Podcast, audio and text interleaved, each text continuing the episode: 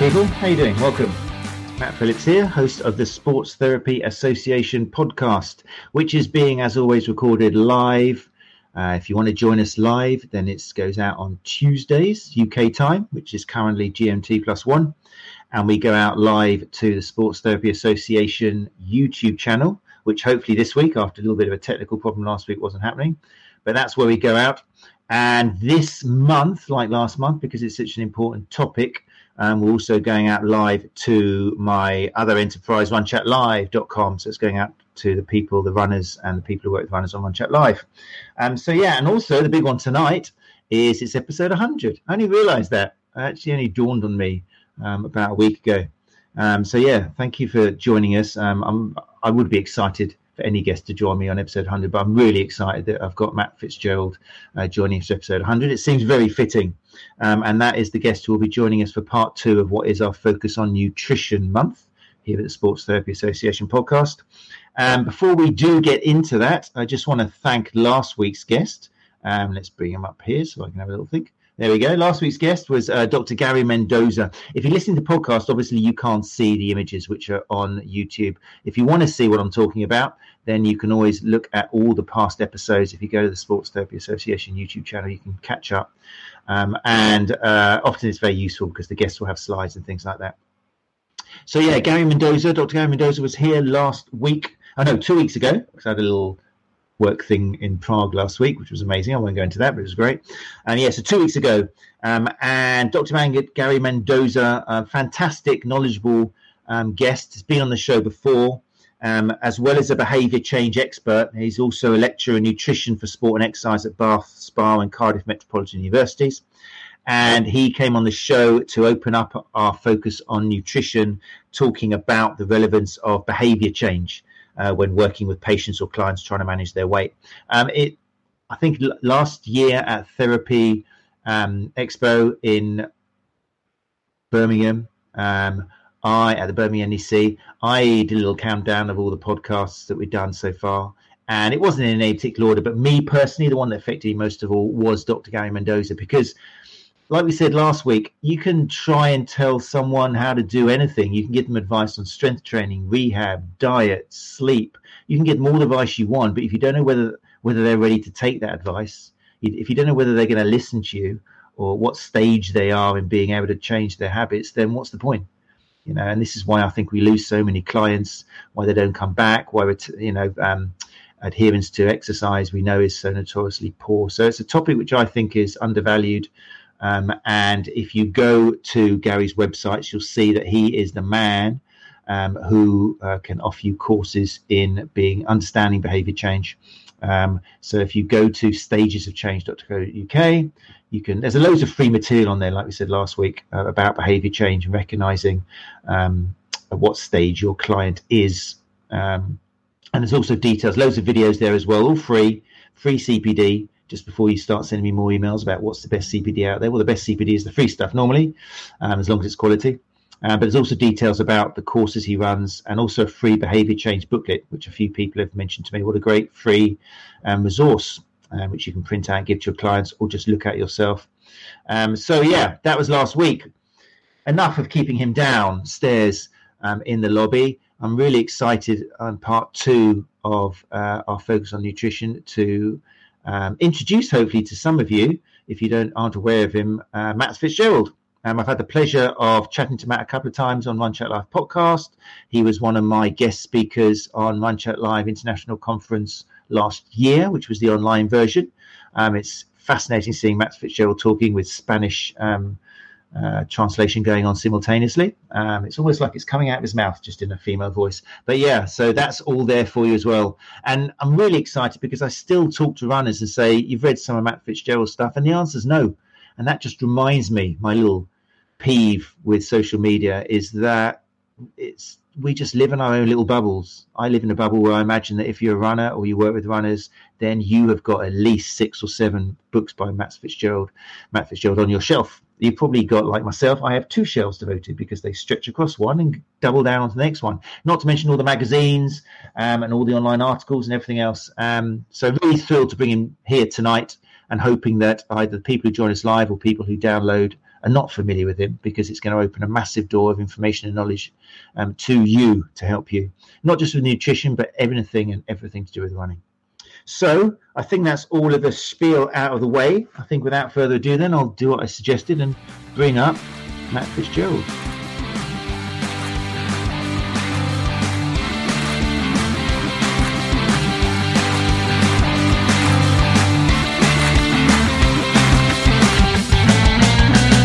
Hey Matt, how you doing? Doing all right. Glad to be hey. here. I'm so glad you're here. I hope I haven't made your head kind of swell too much with that, but I do think you're great. There you go. I said it. Um, and and it really annoys me that people have. I'm sure it annoys you as well. With I don't know how many, maybe at a guess, I don't know, 30 books out there or something spanning your history since the 90s. Um, it must be frustrating to think that some people don't know who you are and they're runners does it annoy you? I'm interested as much as it annoys me. No. Obviously not. Does it surprise you that you can get runners out there who are into running? They're looking for answers. You, you would have thought they would have gone to any one of the maybe seven or eight different respected magazines you've written for, and yet they still go, "No, I'm not sure Matt Fitzgerald is. Never heard it. Why is he any good?" Uh, no, actually, you know, my, my, perspective is still, you know, because you know, I've, I've, I have been me my whole life, and so for the first thirty some odd years of my life, nobody knew who the hell I was, and so that's that's what I'm used to. So I'm still kind of amazed when anybody does know who the heck I am or has Said read one of my books. Yeah, but it's true. So very humble. Um, yeah, I guess you put it that way. Yeah, there was a time when you weren't on bookshelves everywhere, but um, but yeah, really excited you're here, thank you so much to join us um, on the topic of nutrition, um, which is one of your specialities within endurance sports, as well as everything else that goes with it. Just to let people know, if you're watching us live, I can see people have come in already. If you do have questions, well, first of all, thank you for joining us. I can bring you up on the screen, like Gary Benson, founder of the Sports Therapy Association, is in the room. And if you're watching YouTube now, you can see there is Gary saying, Good evening, all.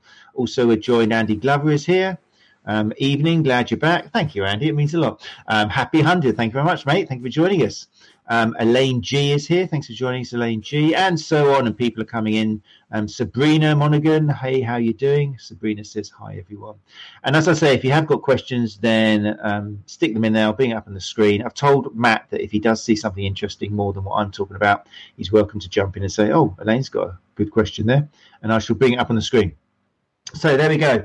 Um, right, Matt. So I did make a little screenshot. Actually, I don't want to go on about. It's gonna. It's like I feel like I'm going on too much about how much you've done here, but I did do a fantastic little screenshot, um, just of not not even all the books you've written. I don't know whether this is going to make you feel old. There's about four missing off there, which came before then. But um, for people watching the YouTube video, there is here like a three, six, nine, twelve. I don't know, about 30 books up there, spanning all the way um, from think the first book I got from you was The Brain Training for Runners, which I think, if my memory serves you right, was back in 2006. That was one of the earlier ones, there was a few before then. Uh, and that spans all the way through. People are probably familiar um, maybe with, um, let's have a think. 80 20 running is a massive one, although that's I've just jumped forwards about 12.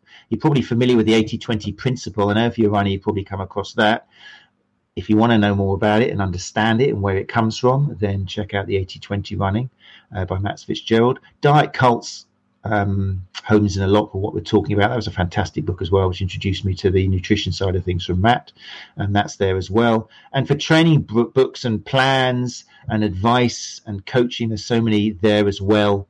Um, um, I'm not going to name. There's about three or four up there, which I'll definitely run faster was a great one for me. Um, that was came at a time in my life when I was particularly trying to help other runners, and there's amazing plans from all the way from 5k to marathons in the back there. Um, and then and we go on. We've got Life is a Marathon, which was um, the subject of one of the chats I did with Matt on Run Chat Live podcast, um, which is an amazing book opening up um, personal issues in Matt's life throughout his career when he was um, writing. Um, the Comeback Quotient, uh, Running the Dream, um, talking about Matt kind of cracking his PB from God knows how long ago and getting it and training with um, the Hoka Elites.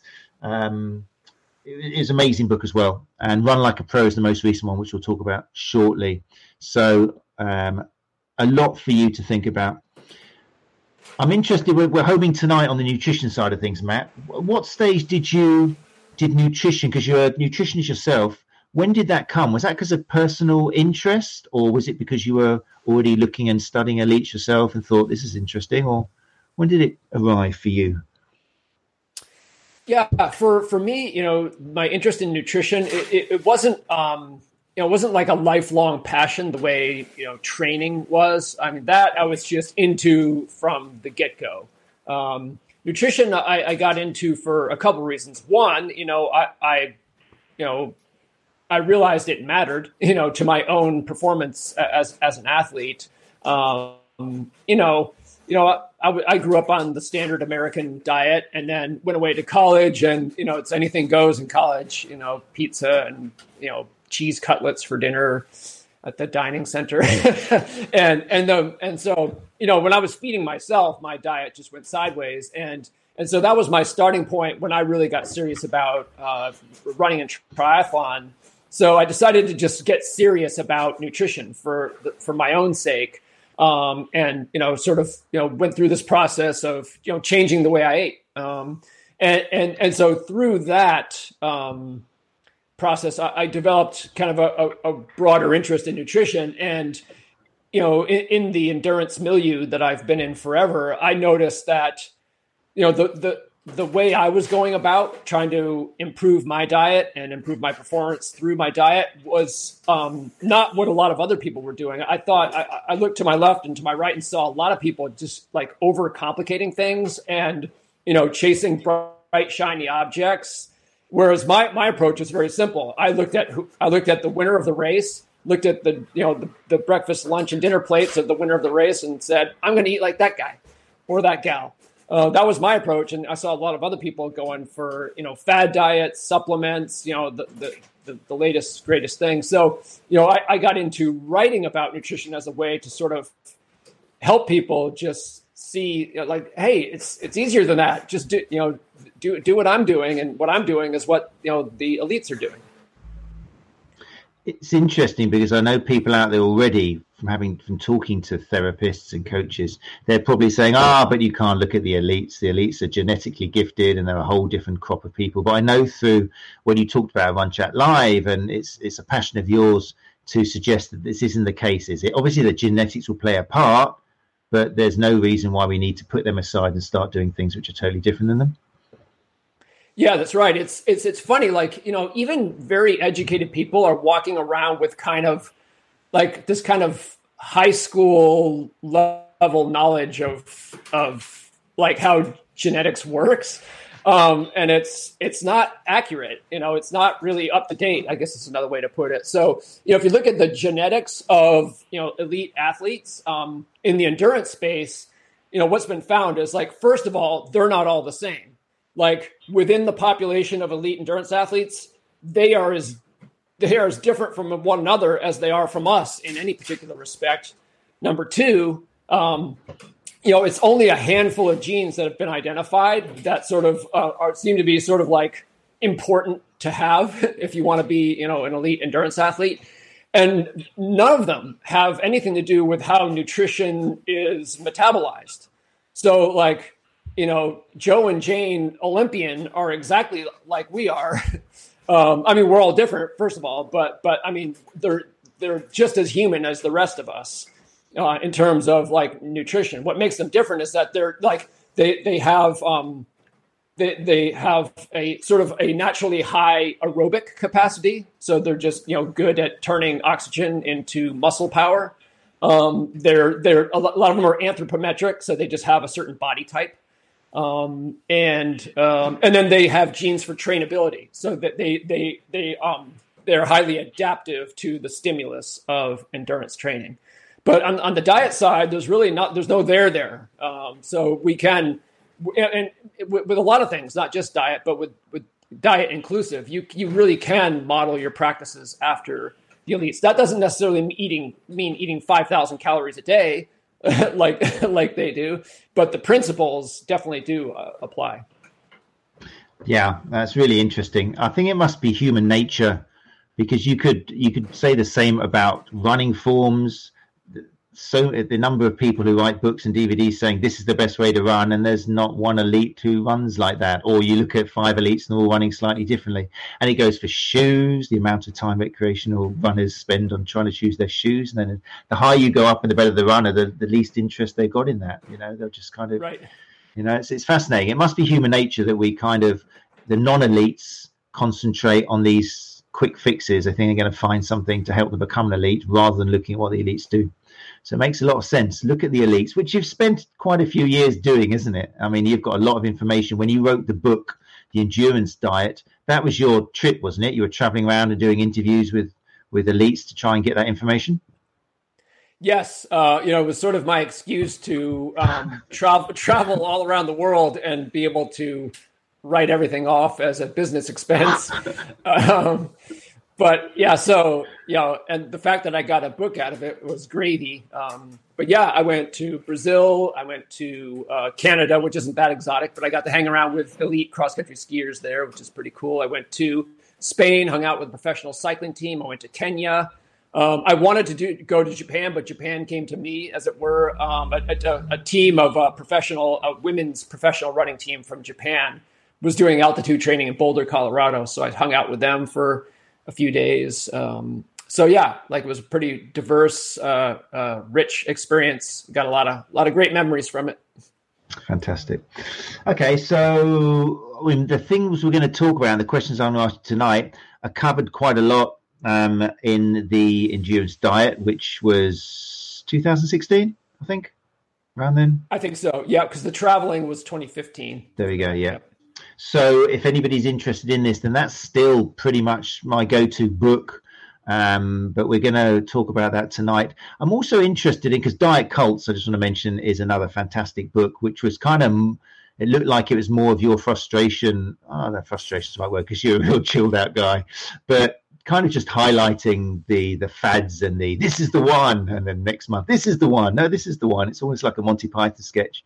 But mm. Diet Cults is a fascinating book as well, which will help people realize um, just. I mean, what what did you what do you hope people take away from Diet Cults? Just briefly. Um, yeah, I guess you know the the the uh, the thesis of the book is that um, food is never just food for people. That um, it's um, you know there's all there's all these layers of uh, personal identity and group belonging um, that are tied up in it, which which all of which makes it which is fine. It's just it's that's just human. Uh, food is never simply food for us, um, but it, it, it makes it so that we're we're prone to not thinking rationally about food.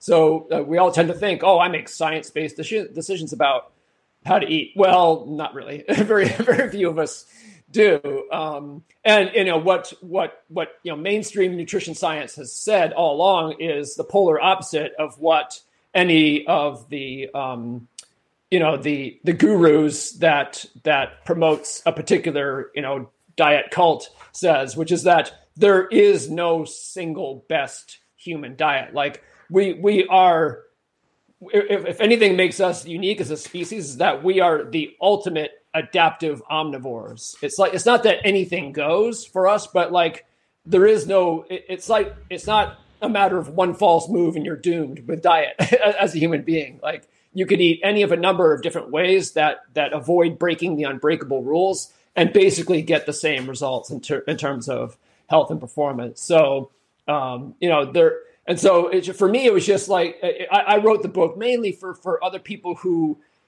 who who who want to get certain results from their diet, but are turned off by the messaging of of the diet cults, which is you know join us, you know this is this is the one true way. And I, I I just I'm like you guys are all snake oil salesmen, but but there's nothing for us. You know, there's nothing that that really that makes the the mainstream message kind of sexy. Uh, so I was trying to do that.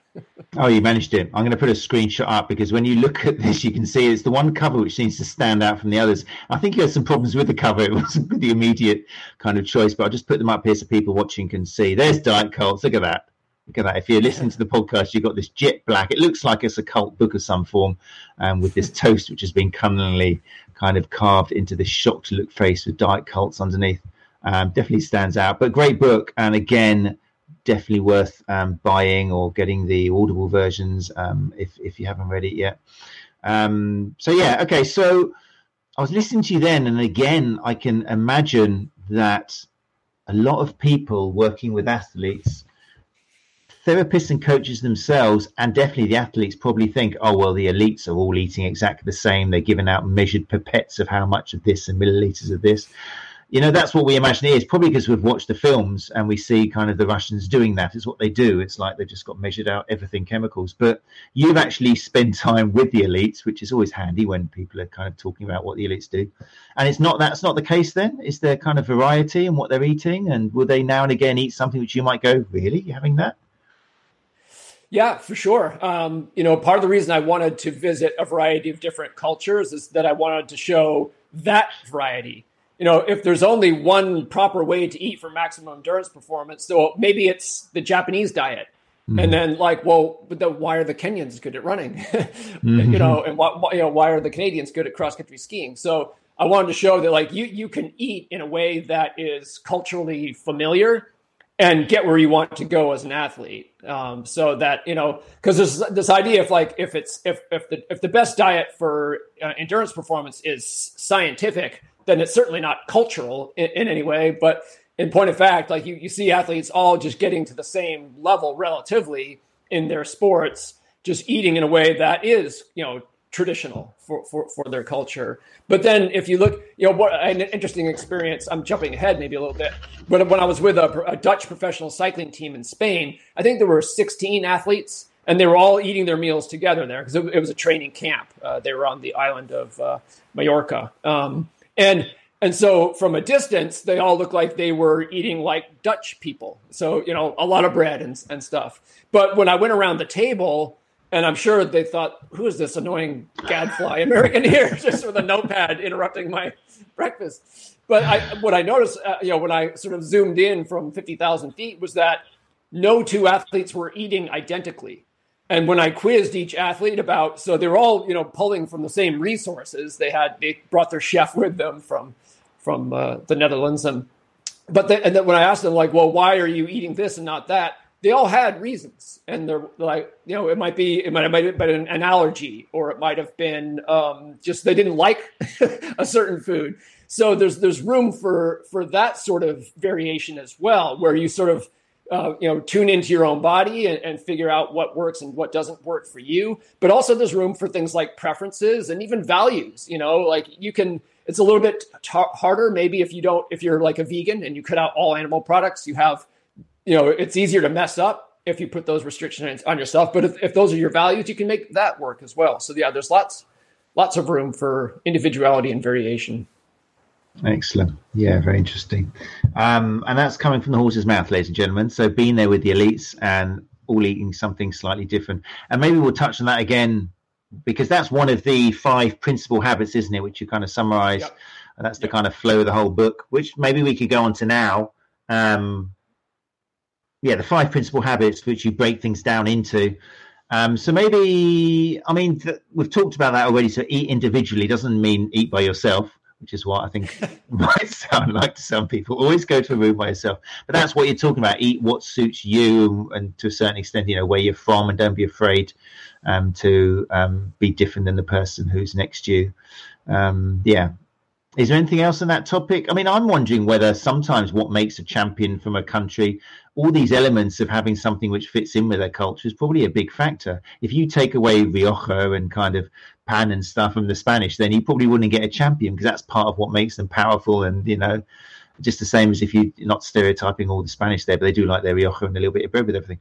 But yeah, that's an important thing, isn't it? Looking at the psychology of it, um, which you can't separate from nutrition, can you? Uh, correct. Yes. Yeah, I think that's a great point. Um, yeah, I think um, yeah, on the matter of individuality, I, I, do caution that there are there are diet cults that are based on the idea that on sort of this hyper individuality, where it's like, oh yeah, like like look, we're, we're all basically different species, and like you have to start from a blank slate and figure out the best way to eat for you. Um, and that's kind of dangerous too. So I, I you know, there are those who take the principle of um, individuality with diet too far and make people just feel like terrified. It's like, you know, what's my diet? I'm not on it yet. You know, like I can't, I'm not going to get any results until I, you know, solve this puzzle. It's like, no, it's not that serious. you know, basically, probably what you're doing now is you're probably 85% of the way there. We just need to fine tune. And then uh, the other thing I, I, would like to say to just flesh out that that uh, principle is it's best to think of it as a process. So, you know, the way you eat today, you know, probably shouldn't be the way you eat five years from now in every detail. Um, just similar with training, you, you know, like the same principles basically apply to everyone who is human but we're all, we're also unique in terms of how we respond to training as well. You know, some of us have a higher tolerance for high intensity than others.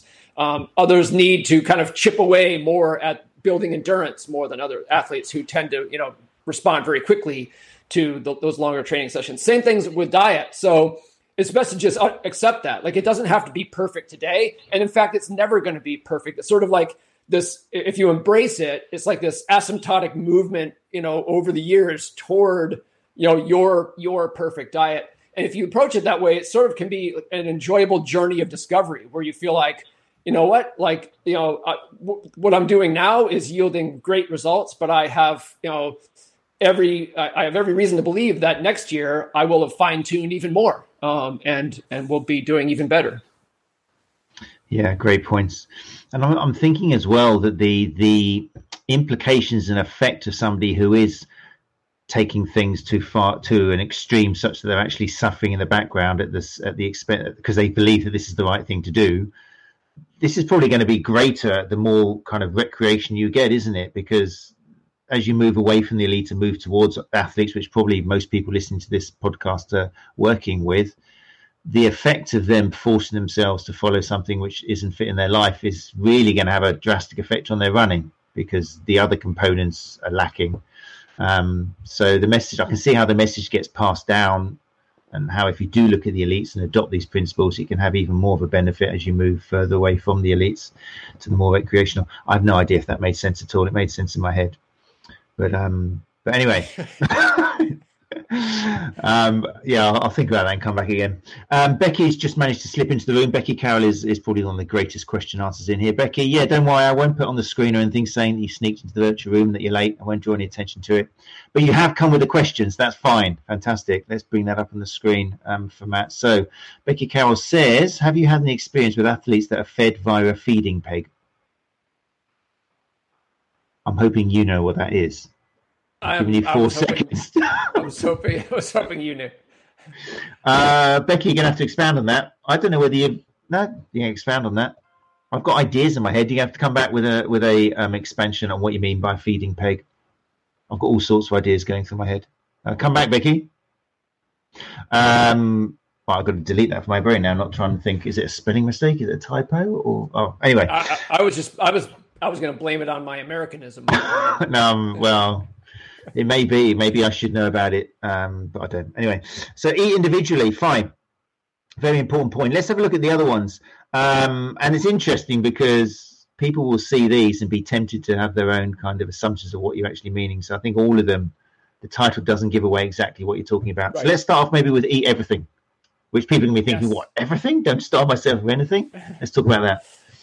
Yeah, I mean, I, I, kind of do mean eat everything. Um, uh, excuse me. Um, yeah, I mean, most popular diets, you know, most diets with names attached to them are defined by the don'ts. You know, what what you don't eat. Either it's a food type or it's a food a type of nutrient. Um, but you are, you know, placing restrictions.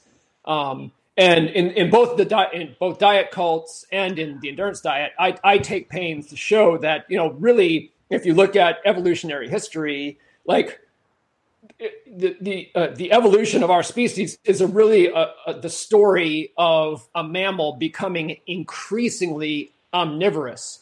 Like you know that movement that you know that famous you know first bifurcation when some of us some of our ancestors came down from the trees to the African savannah and decided to make a go of it there while others stayed in the trees. Well, that that leap, that literal leap from, from the, the branch to the turf caused our diet to our ancestors' diet to diversify because you're just there was different food there there down there and and more variety and on it went from there. If you just look at you know our migration throughout the world from uh, you know East Central Africa, it was like this expansion. That, you know, we just by then a lot of our, our evolution was in place. But what made that migration throughout the entire planet habitable planet possible was that we could eat anything. That's that is why it worked is because we could adapt to anything. Um, and so that that's what we are. And so what comes with that, just you know, the fact that we are adaptable and we we are capable of of eating uh, variedly, is that we're actually sort of dependent on eating that way. Like we can actually only optimize our health by maintaining a very diverse diet. Like we can't just go, you know, eat you know eat only blueberries or only beef jerky and expect to be uh, to be healthy. We need blueberries and beef jerky, and that's it. No, just kidding. Uh, so yeah, so, so so yeah, so um, so you know, there's a reason. So you know, just bracket that all that that evolutionary just so story, and then you look at you know the way elite endurance athletes eat. And definitely if, if you're immersed in our like fad diet culture and you go spend time at the you know the dinner tables of elite endurance athletes that would probably be the probably be the most striking thing is you if you followed out followed around you know an elite cyclist or runner or cross country skier for a day you would be blown away by the variety of foods in their diet very likely that would be the number one thing that st- stood out and if you understand that evolutionary background it kind of makes sense right just like and they have a totally different mindset. And I'm I'm speaking in generalities, but these generalities really pretty much do apply. Like you know, if you just quiz your your your typical elite endurance athlete, they will say, "No, I'm not worried about what I can't eat or don't eat. I'm trying to make sure I'm as inclusive as possible. Like I'm going out of my way to make sure I check all the boxes and have a very round, well-rounded 360 degree uh, nutrition profile in, in my diet." Um, so yeah, so that would be habit number one, and it's you know it's kind of a good news story, right? Mm-hmm. Like you know it's like, and I I, bring, I I also bring in, in in the book I mentioned some of the research showing that people naturally preferred a varied diet. Um, that's one one of the things that makes it hard to stick to a very restrictive diet. Um, so you know, it, it, I think it's good news for for a lot of athletes.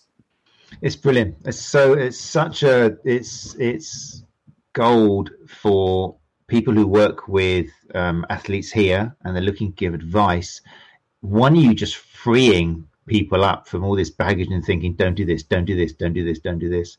And it just makes so much sense as well. You don't have to be a genius um, either to explain it or to understand it. Um, so I'm hoping people take something away from that. But of course, it's interesting, isn't it? Because it wouldn't sell a book. The latest diet, eat everything end yeah, of page. Well, you know, yeah, it wouldn't I mean, a penny. The, you know. Yeah, well, the, the endurance diet is not not my best selling book. oh, I'm so, sorry about that. I wasn't I wasn't suggesting that. No, but what the endurance diet I think does is it's all very well. I mean, that's the whole challenge. If if if all runners listen to their little voice in their head, then they probably wouldn't spend 160 or 150 dollars on a pair of shoes. They probably wouldn't all try and run on their toes for a marathon because their body kind of says either it doesn't matter or this hurts, you know. But we mm. don't listen to our little voice, do we? Enough, um, whether it's because of the industry around or whether it's because just human nature. So it is like you say, deprogramming, and that's the value in your book. It shows coaches and therapists and personal trainers how to have one the confidence to deprogram clients or recognize that you need to deprogram. And then two, just some of the tools, like you say, the research, if people like that, and just the way of explaining it. You know, it's it's not easy explaining this to people without them kind of just like our guest was saying two weeks ago, just close the doors. As soon as you say this, they just close the doors, go, oh, yeah, that's interesting. And then they go back to what they're not allowed to do. Uh, we've got some questions coming in, which is great. People, if you have got questions, feel free. In fact, let's go to some of them now before we move on to the other principal habits. Um, yeah, I did think this. I just did have the confidence to actually mention it. When Becky was referring to a feeding peg, what she was referring to is somebody who needs their food introduced via a tube into the stomach for whatever reason. I thought it might be that. Um, but I didn't want to kind of risk my reputation by assuming that. Have you ever worked with athletes who have got that kind of system going on? No, I have not. I've uh, yeah, I've you know worked with at least one athlete who was like uh, missing a big chunk of his large intest- intestine and, and, had special limitations for that reason. But um, uh, you know, not not a feeding peg. I would think, in principle, what you're trying to do is like, r- regardless of the specific constraint, you're trying to duplicate a normal diet nutritionally as closely as you can. So you you accept the constraints because uh, you can get into real trouble if you defy them. But then you you look at you know like the the goal is still nothing else has changed about your nutritional needs, right? So you just like you know you, you, within within those limitations, you try to duplicate, replicate a you know a normal diet to the maximum degree that you possibly can. There we go, Becky. If you have got someone like that, then maybe yeah, shed some more light if you're working with somebody that have they got any restrictions or have they been told that they should be avoiding certain foods obviously there's going to be medical conditions where certain foods are ruled out or other foods encouraged but we're kind of talking i guess tonight about the general athlete endurance athlete um, there's more questions here. Let's have a little look. They're coming in fast and furious now. Brendan Turner, thanks for joining us. Brendan is asking Matt Fitzgerald, what's the maximum? Oh, good calorie question. Good one. What's the maximum amount of calories uh, you can take in one go or per hour as not to eat too much so you're just producing waste? Okay. Yeah, the goal, the, the uh, you know, the the answer to that question is evolving because it's um, it's a pretty fertile area of research right now. Because you know what research has shown is that you know during if you take you know just think about uh, endurance racing, so you know the competitive context with you know longer events, what it's been consistently shown that the more nutrition and specifically really carbohydrate you are able to successfully absorb, the more your performance improves.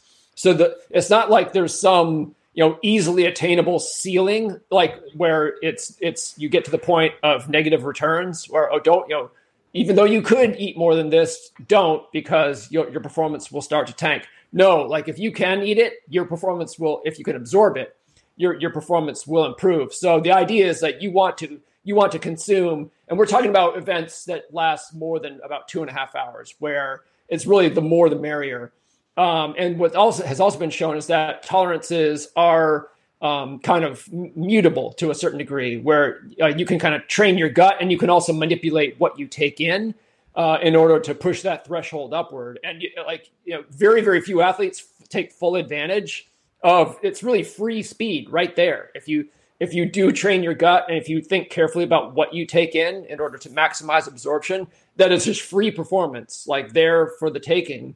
Um, so uh, the limit is definitely lower in running than it is in um, in uh, other sports because of just the, the the mechanical jostling of the bolus in your uh, in your digestive tract. Um, in cycling, it's been it's up to 120 grams of carbohydrate per hour um, can be absorbed by you know the typical trained athlete with if they're taking in the right things, which is basically just sugar, mm. uh, preferably. Um, and if uh, if you do some some gut training, uh, which basically just means like in training, just figure out what the limit of your tolerance is, and then it's it's a little bit like graded exposure. If you're trying to overcome a phobia, or, or you know, physical therapists know all about uh, graded exposure. So you're just trying to you know, it, you know, just gently push nudge nudge that threshold upward. So you know, it, it, each athlete is going to be at their own starting point, and they're they're also going to have there's going to be some individuality in terms of what they tolerate well and what they don't. Um, but you know, generally, if you if you if you're looking for performance, you you um, you know if you're going to go out for a six hour bike tour, you probably can just eat so, like normal food and it's healthier for you anyway. But if you're going for performance, like so intensive workouts, races, you want to you want to consume the products that were designed for that use because they don't have anything in them except what you can benefit from um, you know anything that will get in the way of just you know it's like rocket fuel for your muscles to take in you know the gels and the sports drinks and and, and the bars and that stuff. Um, and so yeah just figure out where you are and then try to try to increase it. But um, yeah 120 grams per hour for uh, uh, um, events other uh, sports other than than running is kind of the, the new the new frontier Great, great question. Thank you. A great question, uh, Brendan. Yeah, and a really important point, isn't it? The working um, or building up gradually, the progressive kind of, and also working, yeah, individuality again, seeing what works for you. Um, yeah. Often in marathons, I don't know what it's like in the States, but in marathons, a number of runners I see who a lot of marathons over here have got their their kind of they've got a branded gel or something which is being given out at the stations, and the number of runners who just suddenly decide, you know what, I'm going to have one of those now, and right. and just wrecks their stomach. Even if they're used to taking some kind of gel thing, they've got them right. in their belt, they'll just think they'll go for a different brand. Why not? Let's try it. It always happens, isn't it? Let's try something I've never done before in my training and see what happens. And that's it. They're just kind of like mm-hmm. all sorts of bodily fluids coming out. So yeah, train, train. Let your race just be the exactly the same as what you've done in the training. Great question, Brendan. Thank you for that. Um, We've got lots of questions coming out. A question here from Gary. Um, Gary Benson, founder of the STA, asks uh, Matt Fitzgerald, how common are food intolerances and allergies in elite athletes, and how do they manage them, please? Yes, good question. Um, you know, I believe I, I, can't cite statistics, but I believe they're about as common as they are in the general population, which uh, suggests that that having food intolerances or allergies is not disqualifying toward becoming an elite athlete. So mm-hmm. you know, you can have you can have these you know relatively common issues, and they're not going to prevent you. You know, if you have the other the, the other tools, they're not going to uh, keep you out of that club. Uh, you know, when this topic comes up, I like to cite a really great uh, paper uh, that was published by a sociologist actually on on allergies and intolerances. I may have cited it in, in a book or two, uh, but the title of the paper is "I Can't Eat That." Um, and uh, uh, you know what the argument that this I, I, don't have his name unfortunately, but you can find it. Um, excuse me, the author of this paper, "I Can't Eat That." He says that like it, uh, most allergies and intolerances are actually cultural, that they're not they're not physical. that uh, and that's why you see huge di- discrepancies in the rates of you know um, intolerances and allergies. Well, an allergy is an allergy, but really intolerances. Uh, in different cultures, like in Kenya, it's not a thing. If you say, "Oh, yeah, I have an X Y Z intolerance," they'll look at you like you have two heads. It's like, uh, "That's I'm sorry, that's not a thing here." Um, and, and his argument is, it's actually um, it's it's sort of like a, a, symptom of it's, it's a symptom of affluenza. Like it's a way of like if you're so well off that you can refuse perfectly good food, it's a it's a it's a status symbol. So it's like, oh, I can't eat that, and that means you're you're rich because you, you, you can afford to turn away food, whereas folks in Kenya are like, no, that's food. I can eat that, and I'm going to. Um, so so I, I I will say that in general true food, food intolerances, intolerances are not nearly as common as we like to think. That, that physical intolerances are only a fraction of the the you know self-diagnosed you know claims of, of intolerance. But that being said, uh, you know I, I, can think of you know specific elite athletes who who do have allergies and intolerances. Stephanie Bruce on the NAZ elite team that I train with has a litany of them. And she was definitely not one of those affluenza, I can't eat that types. Like she loves to eat like everything. And she still does eat whatever she can, but she happens to have celiac disease and a, a, a lactose intolerance, or actually a, full on dairy intolerance. So, you know, she, you know, a lot of foods are just a no go. She can't do wheat, she can't do dairy. Uh, but she does what she can, you know. So she even within those constraints, she obeys the eat everything principle and does pretty good. And does pretty good. Still doing very good. I follow her. Fantastic. Yeah, amazing, amazing athlete. That's really interesting to hear. And again, it's going to hopefully defeat a lot of ideas that if you have got intolerances, well, you can never really take your chosen sport that seriously because you're held back by food. So we know someone like Stephanie Bruce is yeah up there with uh, that list of dairy intolerances, and yeah, that's that's really encouraging. Uh, great question, Gary. Thanks for that. And actually, next week our guest will be Dr. Jill Hart, who and we'll be talking about food intolerances and food testing and all that. So that'll be a whole hour of that next week. Um, great. Um, before I go on to another question, I just want to make sure we talk about these five principal habits because each one has got some magnificent opportunities for you to spread your good word. Um, so we talked about eat individually. Um, so respecting differences um, that people will eat according to maybe lots of other factors like culture and, and what works for you. Eat everything was a great one as well. So don't look at it as don't do this, don't do this, don't do this. The elites are getting as much of everything as possible to get that um, variety, which is looking at the physiology and the development of us evolutionary wise, and that makes perfect sense. Um, but then I like the way you follow the eat everything in the book with the but eat quality as well, because that kind of explains that it doesn't mean just drink two bottles of vodka every day. It's fine. You can eat everything. So right. yeah, how does that quantify the equality? Yes, eat, you know, eat eat quality is the big qualifier on eat everything. Um, you know, I, I, didn't get a chance to when I was discussing the eat everything principle. I didn't get a chance to mention, mention to well to fully tie a bow on the idea that when I say everything, I mean everything. So most of the elite athletes I spent time with in researching my book uh, consume alcohol. You know, uh, you know, not obviously they weren't drunks, but they would have a glass of wine with dinner, like that that sort of person. Um, you know, uh, most of them were in the habit of eating some kind of you know sweet um, you know, at least a few times per week, if not daily, you know, some dark chocolate or, or that sort of thing. So, um, or, you know, just an indulgence in, you know, um, you know, uh, what we call French fries here in, in America, mm. or, you know, whatever, you know, just like, you know, food that's not good for you. Mm. Um, so everything, when I say everything, I mean everything. Like they were not like just so rigid where it was just like, oh no, I absolutely will not ever touch pizza.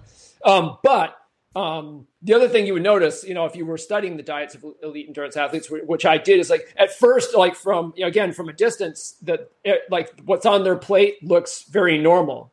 You know, it's like, well, doesn't everyone eat that way? Well, like, why do I care what the elites are eating? But then you, you then you take a couple steps closer, and you notice that everything on their plate is unprocessed. So that is what that is really the essence of what you know. For in in in the general public, when we talk about diet quality, we we tend to, we tend to think of like you know like a good cut of meat versus a low quality cut of meat that sort of thing but in nutrition science quality has a different meaning and it just you know the quality uh, is defined by the results obtained from consuming that type of food so you know, they'll do this huge epidemiological studies where they look at um, you know diet patterns in hundreds of thousands of people and then rates of various uh, you know disease or health outcomes like you know, it could be like vegetable intake and can- cancer risk or whatever.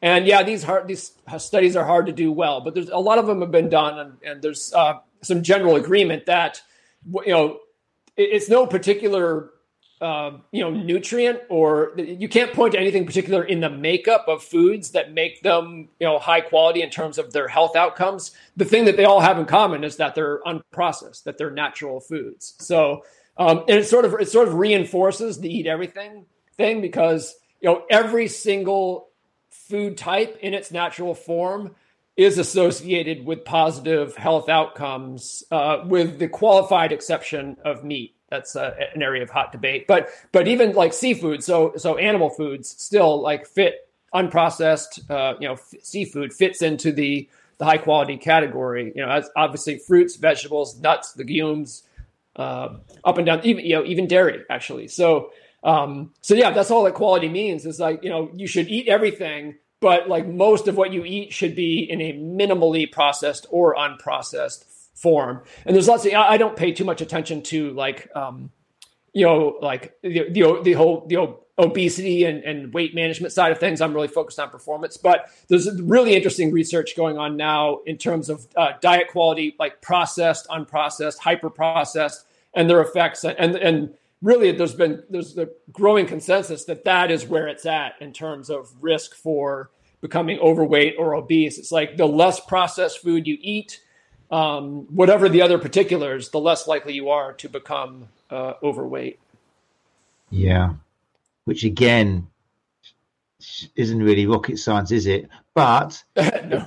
it is really heavily integrated into lifestyle and fitting around a large family, kids, job, you know, time to prepare food, cultures, the amount of time you put aside for lunch, going to sleep in the evenings, working at night times. It's the one thing which processed food helps is you can suddenly squeeze it in, can't you, into this busy life we've got ourselves. So it's probably the hardest thing to change, which is why people do look for other fixes rather than just thinking, how processed is what I'm eating? You know, they'll try and find excuses like, oh, when it was frozen, it was really, really fresh, um, which sometimes is works, but it's still looking for ways around it, doesn't it? Can I eat fresh, unprocessed food now? Very interesting. Yeah, really cool. Um, okay, so eat everything, eat quality. We did eat individually. We've mentioned this a few times, and this kind of goes against a lot of kind of the fads out there, but it's still another one that is um, eat carb centered. You mentioned carbs specifically, you know, or in particular for endurance. That's still the way to go, is it? Carb is. Yes. Yeah. Um, you know, again, um, you know, I know like it, how weirdly controversial it is. to say that you should eat carbohydrate. Mm. But you know, when I, I, traveled around the world eating with you know a great variety of uh, the world's most successful endurance athletes, and without exception, they were on uh, carbohydrate centered diets. Which mm. I, I, I, use that term rather than high carbohydrate because it, I think it's actually more accurate um, and and it, it's just less loaded. It, I'm, I'm trying to cue people like I mean something specific here. So you know they just um, you know, their their meals and snacks tended to be centered on uh, high quality carbohydrate rich foods. And you know, the the research also there's again, like my approach is monkey see, monkey do, like you know, eat like the guy who's winning. But it's not like I take my eyes off science altogether. And and the science really does stand behind that. Um, again, like there's there's you know, it's I mean, there's no perfect magical macronutrient ratio, you know, carbs, fat, protein that you have to nail in order to uh, be successful. There's just there's parameters that you need to operate within, and the most, uh, you know, the the one that that needs to be most flexible is, is carbohydrate. So if you are completely sedentary, you you need very very little carbohydrate. You can get by with a very low carbohydrate diet. If you are like an athlete, you know, a, say an elite triathlete who trains 30 hours per week, you'd really better be on a very high carbohydrate diet, like you will perform better. And there's pretty solid research showing that that's the case. You, you had this, you know, these kind of like bug eyed low carb zealots out there just like trying so hard to prove that, you know, ketogenic diets were better for endurance performance. And, you know, it just, the studies just kept blowing up in their faces. And it's like, how many times do you have to see this before you change your tune? Um, mm. But, you know, uh, you know, if you, if you just really want to, um, you know minimize the risk that of dietary self sabotage you know maintain a, a carbohydrate centered diet just make sure that all of your carbs or almost all of your carbs are unprocessed that they're, they're high quality carbs you know, there's te- this tendency to think oh matt's saying you should have you know ice cream and um, cotton candy uh, for breakfast lunch and dinner every day it's like no matt is not saying that he's saying saying you should have whole grains and you know and fruit you know fresh fruit is full of carbs um, and that sort of stuff. Brilliant. Yeah, no, you've just kind of said what I was going to say in terms of the five principles work together. As soon as that's the danger, isn't it? If you take one of them and just go straight into that and forget about the other four, you could go down huge rabbit holes. But yeah, they all work very nice together in terms of um, yeah, eat carb centered, but make sure that it's you know not heavily processed, and make sure you're getting quality, and make sure you're not just having carbs and forgetting about everything else, because then you're not going to get your fats, and you do need some protein. So yeah, fascinating, um, and it's and it's and it's so interesting. I think people listening to this podcast, I hope there's some people there who are, feel a little bit deflated, who feel a little bit let down, because the truth does let you down sometimes, it seems, repeatedly when it comes to what's the best way to look after ourselves. It's really hasn't got the bells and whistles of um, fresh new DVDs and acronyms and ways of doing stuff. Um, but like I say, harder is putting it into practice. Um, it's all very well knowing this, but probably the reasons why this simple advice doesn't happen is because it's pretty tricky to put into practice. Um, like I say, because of lifestyles. But with that in mind, because we are getting to the bewitching hour now, um, I just want to let people know obviously, nutrition is um, something you've specialized and you look in, but the coaching is still um, going very strong. I just want to put up Matt's website. I've got um, clients who use the website. I'm forever giving it to people who um, have got runners um, or uh, endurance athletes who are looking for some kind of guidance. Let me just put this up. We can still hear you, Matt, if we put it on full screen. So, yeah, you probably heard of 80 20 before. Um, it's become hugely popular. It's one of the kind of again, people probably abuse it sometimes and misinterpret it, but it's a great principle and um, an easy way of remembering this website as well. Matt is the first person who says to, to admit that he didn't kind of he didn't do the original research which came up with this, but in the book um, 80-20 for runners and for triathletes, then the research which which um, came up with this is mentions and everything. But yeah, 8020endurance.com is the website.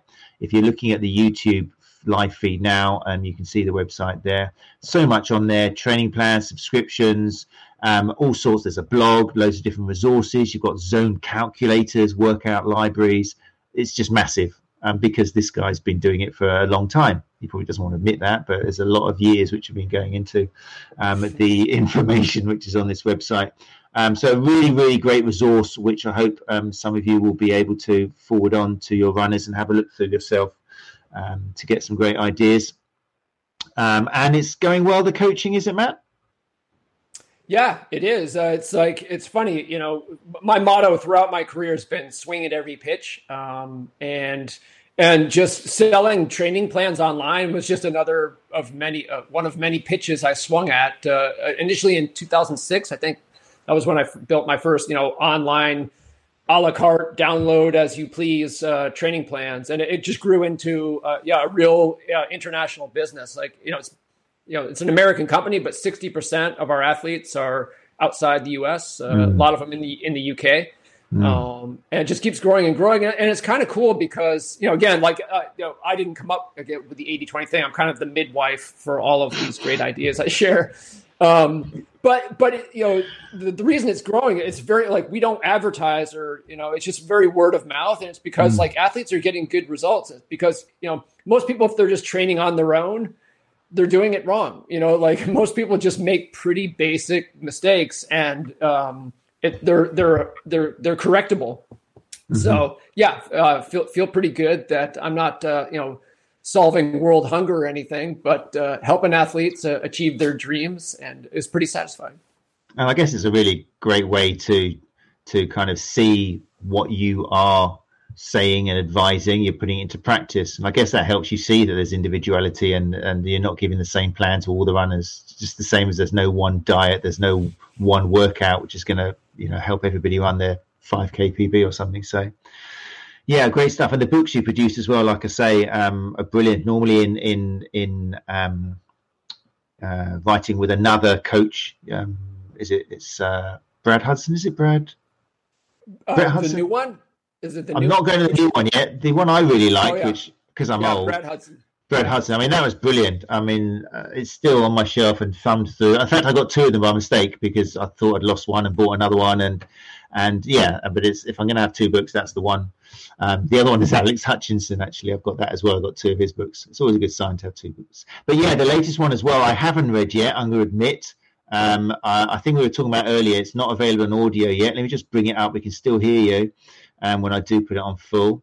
Um, so, run like a pro, even if it's slow. I love your titles. I don't know how much thought goes into them, but they're just brilliant.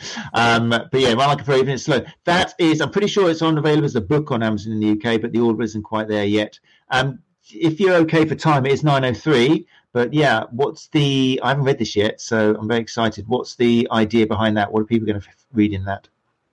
Yeah, I mean that's sort of where I, I just come straight at my, you know, my my core conviction, you know, as um, uh, you know an endurance sports guy, which is that um, anyone who cares enough about their about in this case running to want to improve should uh, model their practices after what the elites do. Um, you know, with training, with diet, to mindset, uh, to you know gear, to recovery um, you know, uh, soup to nuts. And so I sort of, in the first chapter, I sort of make that, I make the case that, hey, you know, you're not so different from, from, you know, the folks who go to the Olympics. And then the rest is just, you know, Ben and myself, you know, tag teaming, just um, showing people how to do it. Um, you know, and everything uh, you know, is with the understanding that you have to, you have to scale, you know, like, you know, okay, you know maybe you don't have the capability to run 200 kilometers per week in all likelihood you don't uh, but you can still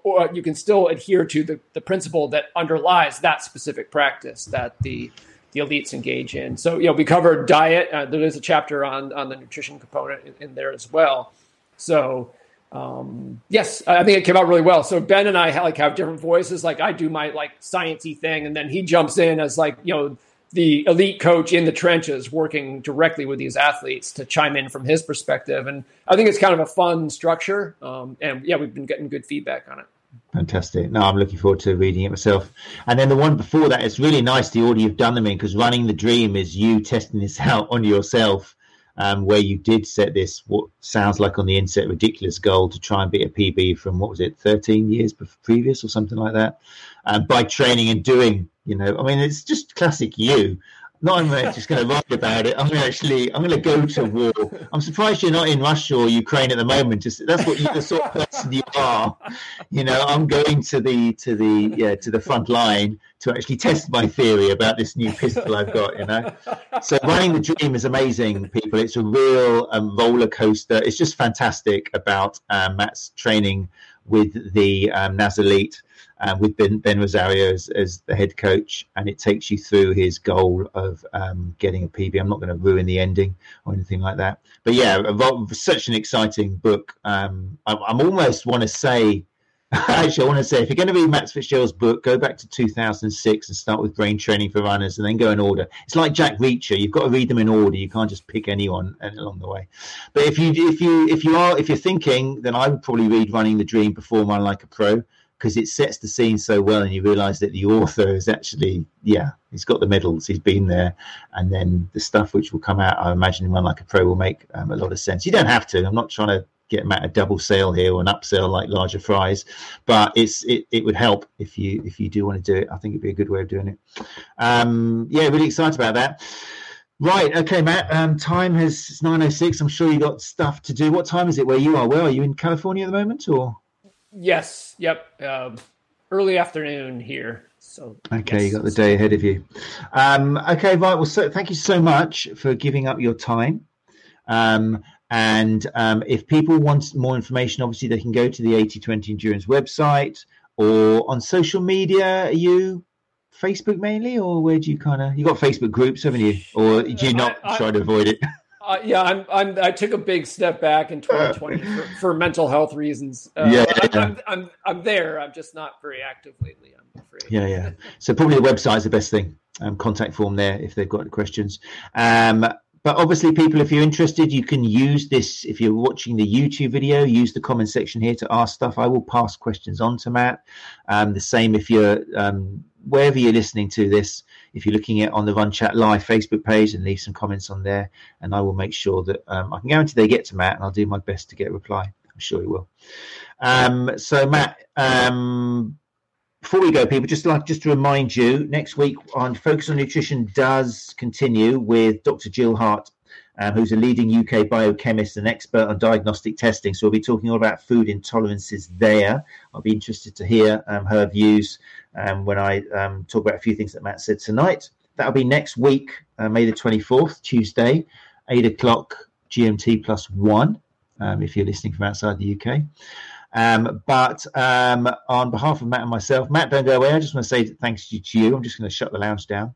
So, on behalf of Matt and myself, um, yeah, thanks for joining us if you did join us live. And if you do download the podcast, and do please, please, please leave a rating. Take that two minutes out of your very busy schedule just to click your iPhone and just put five. Don't even think about the one to four. Just put a five, simple.